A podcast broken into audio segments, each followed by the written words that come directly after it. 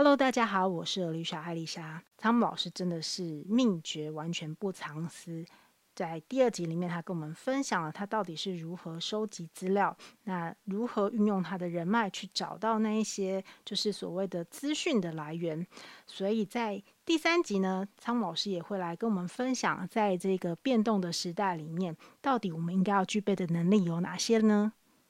我在目前就是汤姆老师分享的，这就是你刚刚不管是提到前面就是教育训练怎么做，然后当幕僚资讯资料怎么收集等等之类，我觉得有一个很重要的重点是你一直在把你的心态是成长思维的心态，然后你都会设法去解决。假设自己没有这个强项，但是就会愿意去透过自己的主动收集，再透过就像前面提到说课程一次听不会，一直听，最后总会。我就是大量的这样重复这样的一些历程，到后面提到就像刚刚说的这些红五类的同事们，可以透过他们去帮你做一层又一层的把关。可是其实你一样都是在 run 那个 cycle， 然后而且包含你前面举的那个例子，我真的超有画面感，就是你说从终端客户开始推，然后往前等等之类，就是那整个是一个系统思考的概念，它就不会只是停留在某一点。因为我自己就是也有在一些就是公司历练的经验，也是会很容易发现到，有时候我们太容易只钻研在某一个点上，我们没有办法从整个全局观看的时候，很容易就会陷入在一个僵局，而且彼此大家也都会互相容易变成是一个对事情没有解决，只是沦为可能就是推卸责任或什么之类，就是因为你没有体认到那个最后根本的原因是什么。那这样其实对于整个企业推动会非常的可惜。是啊，这是沟通嘛。是。可是需要有一个就是也要有一个可以说是关键人物，或者是说一定高度的人也要意识到这件事情，或者是他愿意授权出来，我觉得也是蛮重要。对啊，当年施先生是真的不太管我们，然后又很多事情又交给我们，就是他交给你之后比如说宏基要再造，或者推全面品质展开，或者到核心能力，这些事情他就讲一讲，然后就接下来就是我们的事啊。他也很支持啊，我说的也很支持，应该说他很支持的意思就是只要他的时间，他就会把时间挪出来，即使那个时间像我们当年 TQM 跟 TQM 大概宏基电脑大概有几百个部门啊，每一个部门都有他的 KPI， 以前叫目标了啊，现在叫 KPI 啊。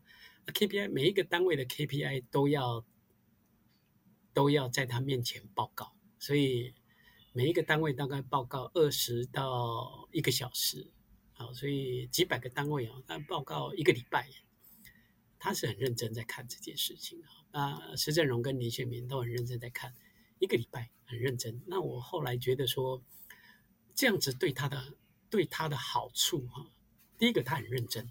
什么叫认真？因为我相信 H， 你可能看过有一些公司他们会办一些叫做 kick-off meeting 那一类的东西，叫目标宣达会。那于是有几个重要的 BU 或者 BG 在上面报告的时候，底下人是行礼如仪，有听人在心不在。那我从施正荣先生跟林宪敏先生身上学到的叫做人在心也在。那我觉得这件事情很厉害。什么叫人在心也在？第一个，他知道每一个单位是在玩什么东西，在玩什么游戏。第二个，于是他会把整个公司的运作把它串联起来。我觉得这个是超难的。我觉得他们这些老板，因为像那一代的老板，施正荣、林宪民还有李坤耀先生，他们那一代的老板，我觉得他们就跟海绵一样，具有那个吸功大法。他会把这些东西吸到他的脑袋里面去，而不是觉得是行礼如仪，叫做这个是 BG1 的事情，那就 BG1 BG Head 你要好好听，我不用。我们后来的老板们就有这样子的现象，我觉得那很可惜。所以他们认真的听之余，从哪里证明他有认真听？因为在每一场他们会提出 right question， 会问对的问题。你一听他问问题，你就知道说他真的有在听，真的很厉害啊。那于是我就觉得企业不断的在膨胀，不断的在成长的时候，这些老板是真的跟着一起成长的，那真的很不容易。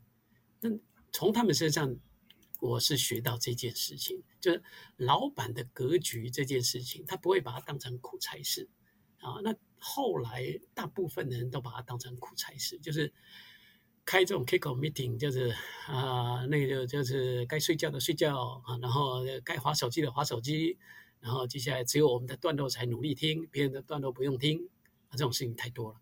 啊，等到真正他当 BU head 或者 BG head 的时候，他的痛苦就来了，因为他小时候没有认真，所以这个是蛮可惜的。这个我觉得那一代的老板们是真的蛮认真的啊。那所以为什么会这样子？所以那一代创业的老板，他们因为一直不断的改变，面对这种改变，他会去尝试各式各样的错误啊，错误中学习，就是你刚刚讲的叫做成长心态。嗯。所以因为有变革，所以他要学习，并不是因为他要学习才要变革，所以当年是因为这样子来的。哇，我觉得因为特别是假设以情境换到现代，我觉得以我们这2年因为疫情的关系，整个我觉得是对整个全球化的，不管是各产业啊，所有的职位，然后不管在做什么，其实冲击都非常大。然后我也想要请教一下常牧老师，你怎么样看这件事情？因为很实际的就是大家说，其实这一次的疫情对于数位的一个推展是非常快速，因为至少以前可能大家不见得会那么热衷于使用线上通讯的一些东西，可是这次就势必为了要维持一些可能 operation 或者是一些有一些持续性的会议或是教育，甚至是像我做国外业务，我没有办法就是参展，那我就势必要透过这样的方式去进行。那可是我觉得除了我们表面上看到就是数位化这件事情，我觉得它背后还有引申很深刻的包含像是沟通或工作模式的改变，然后甚至是牵扯到说因为本来就有新旧世代的差异，可是这2个话题如果并在一起讲可能会太复杂，我觉得可能就先就数位就是疫情造成的这样的一个对产业的冲击，就是您怎么看这件事情？这也是改变了啊。那我觉得change这件事情是每一个世代都会有的，从历史上面来看到现在都一样。那面对这种改变的时候，那我觉得老外讲说适应能力好不好的人，适应能力好才能面对改变嘛，所以适应能力好的人他事实上有3种行为表现啊。第一个叫做收集资料，了解为什么改变啊。第2个叫做对于改变能够采取正向，也就是你讲的叫成长心态啊，正向的解读。第3个叫做能够采取行，能够持续调整他的行为啊，能够持续调整他的行为。那这件事情不太容易啊，因为通常你说第1个收集资料，第2个能够正向的解读，第3个能够调整行为。那通常如果用工作上来看的话啊，比如说老板组织变革，那我们通常就会觉得说，哎，大哥，听说组织又要改变了。对啊，为什么？这叫收集资料啊。那个大哥就会回答不知道啊，对，没人跟我们讲啊。对啊，你觉得呢？好，你觉得呢？于是回到第2个啊，第1个没有收集资料啊，你觉得呢？你觉得通常就会回到不是正向解读，叫做那还不简单，那一定是某一个老板斗争失败或者公司亏钱，想要干掉人，所以这叫负面解读。那第3个叫做行为要不要调整，然后接下来啊，大哥，你觉得我们该怎么办？那也不简单，对，即日起装死，对，假装没看见，对，走着看，边走边看。所以会不会调整行为？不会。所以通常面对变革的时候是第1个被动，没有收集资料；第2个负面啊，所以不是正面；第3个叫做调整行为，适应改变。所以如果这三个都能做到的话，所以你说那个在疫情或者在这个不确定的时代里面啊，第一个收集资料，你的收集到的资料是什么样子啊？所以你碰到的问题是什么？如果可以事先预防的，那怎么预防啊？如果不能事先预防的，好啊，怎么把这个问题？问题的相反就是机会啊！问题的相反就是机会，怎么样把握这个机会啊？然后来解决它，所以越快越好。所以边做边改啊，所以叫做 Agile。所以有系统的思考之余，然后接下来有系统观之余，接下来就是你在收集资料之余，然后能够把问题变成一种机会，然后能够不断的调整，不断的学习。从错误中学习，大陆人家复盘，这样才会成长。这个我觉得是疫情这件事情，事实上 也是一样，就是我们现在所面临到的问题是什么？这个叫做互动比较不容易啊，或者 real time 的互动没有那么容易啊，然后不像当面的面对面的会议的，那怎么办？那怎么办？所以它也是一种机会。啊，譬如说节省你的出差费用啊，或者是让你的沟通会更有效率。如果你系统建立的好的话，沟通会更有效率、更及时性。啊，所以这个叫做把问题变成一种机会。所以在企业内，它就是一个机会，很多沟通的成本或者环节都可以省略掉，或者是更有效率、更快，就不用等人。啊，像我们公司里面，通常以前生产如果不顺的话，就要开始叫研究开发的人或者叫行销企划 PM 的人过去看看啊，要过去看看啊，就所以就有出差要出很久啊，后来怎么办？没办法出差啊，对，除非不得已才要出差啊，怎么办啊？所以那边的人就会开始培养自己的专家，然后接下来更厉害的专家，然后接下来啊，台湾这边的怎么样透过视讯去了解那一类的事情。所以以前的解决问题的方式是在要到现场去，现在解决问题的方式是现场跟会议室同时进行。啊，所以它事实上是更有效率，反而就不用等那个人，要等他飞到当场去，然后才能接下来进驻旅馆，然后接下来第二天开会，开会要在会议室，然后开会开一开，又要到现场再去看。所以那个时间效率事实上都省略掉了，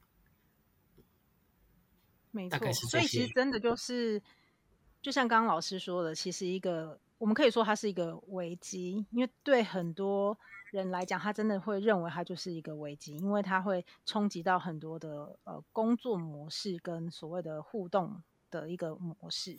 但是其实确实如果你能够透过这次机会，然后愿意去面对它，可我觉得真的前提是愿意面对啦，然后愿意朝另外一个方式去思考。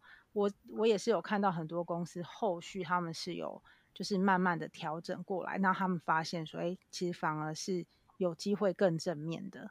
对，只是这真的就是也很关乎到我觉得刚刚前面有提到，就是领导者跟整个团队企业文化是不是能够共同是比较正面的方式去看待这件事情，它不会是一个单一个人的一些想法就可以带动整个。我觉得它已经是原本的企业文化就会造就那个环境是不是一个这样子正面的一些思考的一些环境这样子。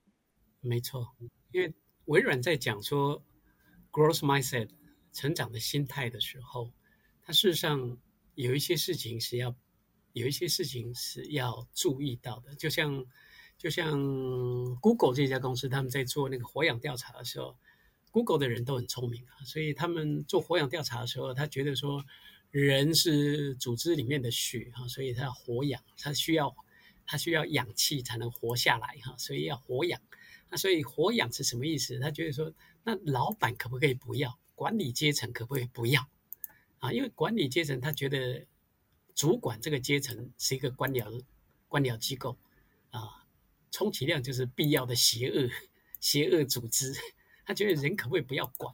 可是后来他们研究的结果，09年开始做的啊，那很有趣，所以他都发现后来发现说，有好的经理人哈，所以他们从两个指标来看，第一个叫做组织的绩效不错，组织的绩效好不好？第二个是人员的满意度或者工作氛围的快乐程度啊，投入度会不会比较高？结果他们证明的结果就是，主管好的主管，通常那个单位的绩效，第一个绩效好，第二个人员的满意度比较高，所以他们后来调整调查的结果，所以主管的第一个最重要的需求叫做 be a good coach， 就是是一个好的指导者了。那意思也就是说，在我们公司市场发生过一些事啊，发生过什么事？就是灰色地带事情要不要做啊？即使我们公司的流程规范很清楚，但是永远都会有灰色地带事情。那灰色地带事情要不要做啊？如果你做啊，只有做跟不做嘛啊。如果你做了，会有什么下场？做了只有两个，一个做好，第二个没做好。啊，那如果做好了，会有什么下场？做好的下场很悲惨哦。第一个你去跟老板讲说，哦，我发现什么样的问题，好，那你为什么不解决？那个叫 game over 啊 ，GG 人啊。好像我们小时候说，嘿，老板，老师，我建议我们远足去哪里？好，这个 Alisa 同学建议本周末远足去阳明山，建议的很好。既然 Alisa 同学建议去阳明山，那就由 Alisa 同学来规划哦。所以发现问题的人通常就会被射杀，所以要不要讲？真的。所以在企业内，你发现问题要不要讲？所以后来为什么大家都装死吃案看不见？因为一讲你有可能中标啊！包括我们的公司哦，我们后来总经理也干过这种事情。因为品质的人跟他讲说：“我发现什么问题？那你为什么不解决？”哎，那是 BG 的事情，你是品质的人呢，人家骂完以后，他下次会跟你讲什么？那，如果你去解决了，沉默了。对啊，如果好啊，如果他真的去解决呢？他去解决，人家不见得听他的。那于是他如果去跟总经理讲呢，总经理讲说：“那你为什么不先报告？你不是叫我先做吗？”所以你就知道，当老板这件事情真的是很难。那个组织的文化跟老板完全有关系。所以你说要人家有 growth mindset，growth mindset 就是能够在错误中学习到东西。如果他一做错，你就把他骂到爆。他下次会不会做？这种灰色地带事情，他绝对不会做，他一定会假装没看见，因为他有可能做好，做好了以后会变理所当然是他的事。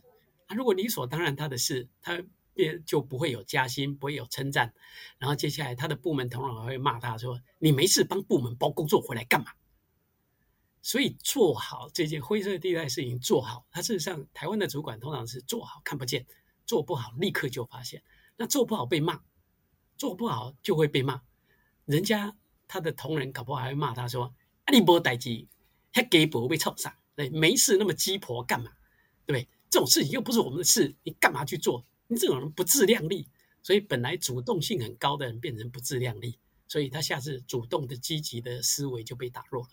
所以你看，做好跟做不好都危险，只有一件事情不会有危险，叫做假装没看见。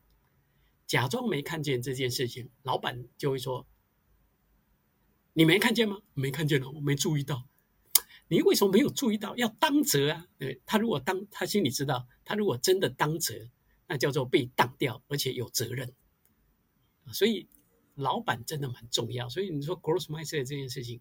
如果老板只会骂人，那就是马上得天下。老板如果可以用成长思维的方式，你这一回合做成这样子，原因是什么？所以下回合怎么做？那叫做马下来治天下，而不是马上治天下。所以这个 be a good coach 对我来讲是一件很重要的事情，那就是跟企业的文化有关系。可是企业文化通常老板们对企业文化叫做贴在墙壁上。老板自己也不记得，所以我觉得蛮有趣，叫做你的企业文化会有一些规范，那就跟考试的题目一样。然后接下来里面，譬如说诚信正直，下面有一些行为规范啊，比如说言行一致，赏罚分明啊，要分享自己的想法跟做法啊。假设有这三题啊，我觉得那叫答案，就是你有考题叫做诚信正直，你的答案就是言行一致，赏罚分明，要分享自己的想法跟做法。那可是老板记得吗？老板也不会记得啊。所以意思也就是考试的时候要考好成绩的话，第一个你要知道考题是什么，第二个你要知道答案是什么。如果老板的考题跟答案对他来讲都不重要，你知道那个企业文化在干嘛？那个企业文化根本就假的嘛，老板自己都不介意啊。所以我还是觉得企业文化它最重要的还是落实在每一天的 daily life， 就是中间那一些事情到底是有问题的时候到底是怎么处理的。那刚老师提到的那个就是提出问题容易被射杀，做好做不好都很难这件事情，我觉得我相信很多人也都应该很有感触啦。对对啊，那就是文化。那当然在这种文化下面，就是所以为什么说那个叫做 Seven Habits 与成功有约里面第一个最重要的叫做主动积极，就是无论环境是怎样的，就是老板会骂人会不会骂人，就像我当年我的老板如果丢我 proposal 丢到后来我可以装死说我不会写，不过当你刚讲说我有成长思维，事实上我没有，知道吗？为什么？因为我如果不这样活的话，我当年会找不到工作，工作会失业，不像现在一样，所以也是被环境逼出来的。所以这个东西我觉得自己内在够 strong， 内在够坚定是一件重要的事啊。如果别人怎么看你，自己从中有没有学到东西，那是比较重要的。所以有一些小朋友会觉得说啊，这个老板难相处，所以怎么办？离职。那个老板的秘书难相处怎么办？离职。那个老鸟很难相处怎么办？离职。这个部门很多人离职怎么办？离职。你到底在学什么？对，因为他把一些焦点都放在就是外部，就是非自己的外部了。对啊，所以我觉得麻烦就是当你自己没有搞清楚你的内在不坚定的时候，它蛮危险的。为什么？因为别人称赞你，台湾人最多了哈。通常我们常听到说，你自己，我觉得你那个特质蛮好的。真的吗？我有吗？那叫不自信。如果别人骂你，我就是这样的人，我真的不行，那真的不自信。那就是内在，东方人通常内在的那个自信没有西方人那么高。我们比较，因为从小我们是被骂到大，所以这方面我们需要锻炼的东西比较多一点。对啊，是，确实是这样。好，那今天真的很开心，就是昌姆老师真的，我觉得，因为其实说实话，之前虽然我们有就是针对就是客户的需要做过一些讨论啊，然后就是有一些相关的一些安排，可是真的是没有像今天这样的机会，就是这样子深聊，我自己觉得收获非常大。就是我觉得有再次，就是很像再次被那个我突然忘记那个成语是什么，反正我就觉得我的脑门整个又再通一次。对，就是我觉得真的很棒。然后我觉得就是也提醒了我，包含就是我在应对一些事情上我应该要怎样去做，所以我自己会觉得说我自己做这个 podcast 我自己每次也都收获很多，因为每次来宾也会分享他们自己人生的经验，因为我也觉得人真的每个人都是一本书。然后像我今天就看到新闻有在讲说因为丹麦之前他们曾经有推出一个叫做真人图书馆的活动，那我是后来才知道原来台湾也有实施，好像是有在新北的图书馆，就是等于是说其实概念就是一样，就是每个人就是他会有他自己的人生阅历，那我们透过跟这个人的互动跟对他的一些了解，那我们其实也可以去借鉴，我们不需要走过他走过的路，可是我们可以去借鉴他曾经经历过的事情来思考说，那接下来回到我自己身上的时候，我要怎么去面对我自己的人生。所以这也是为什么我的节目会叫人生自选曲，就是自己选择的一个主题曲。对，我会觉得你可以选择它是一个很悠扬的歌，你也可以选择它是一个今天也许是一点有点悲伤的歌，但它是可以动态调整，就像人生也是会随时不一样。对啊，哇，真的很开心耶，我又变小迷妹了。谢谢啊。对啊，谢谢仓木老师，希望之后还有机会我们可以有一些主题再请您跟我们分享。 OK， 谢谢你，谢谢你，谢谢仓木老师，谢谢，我们大家下次见，拜拜。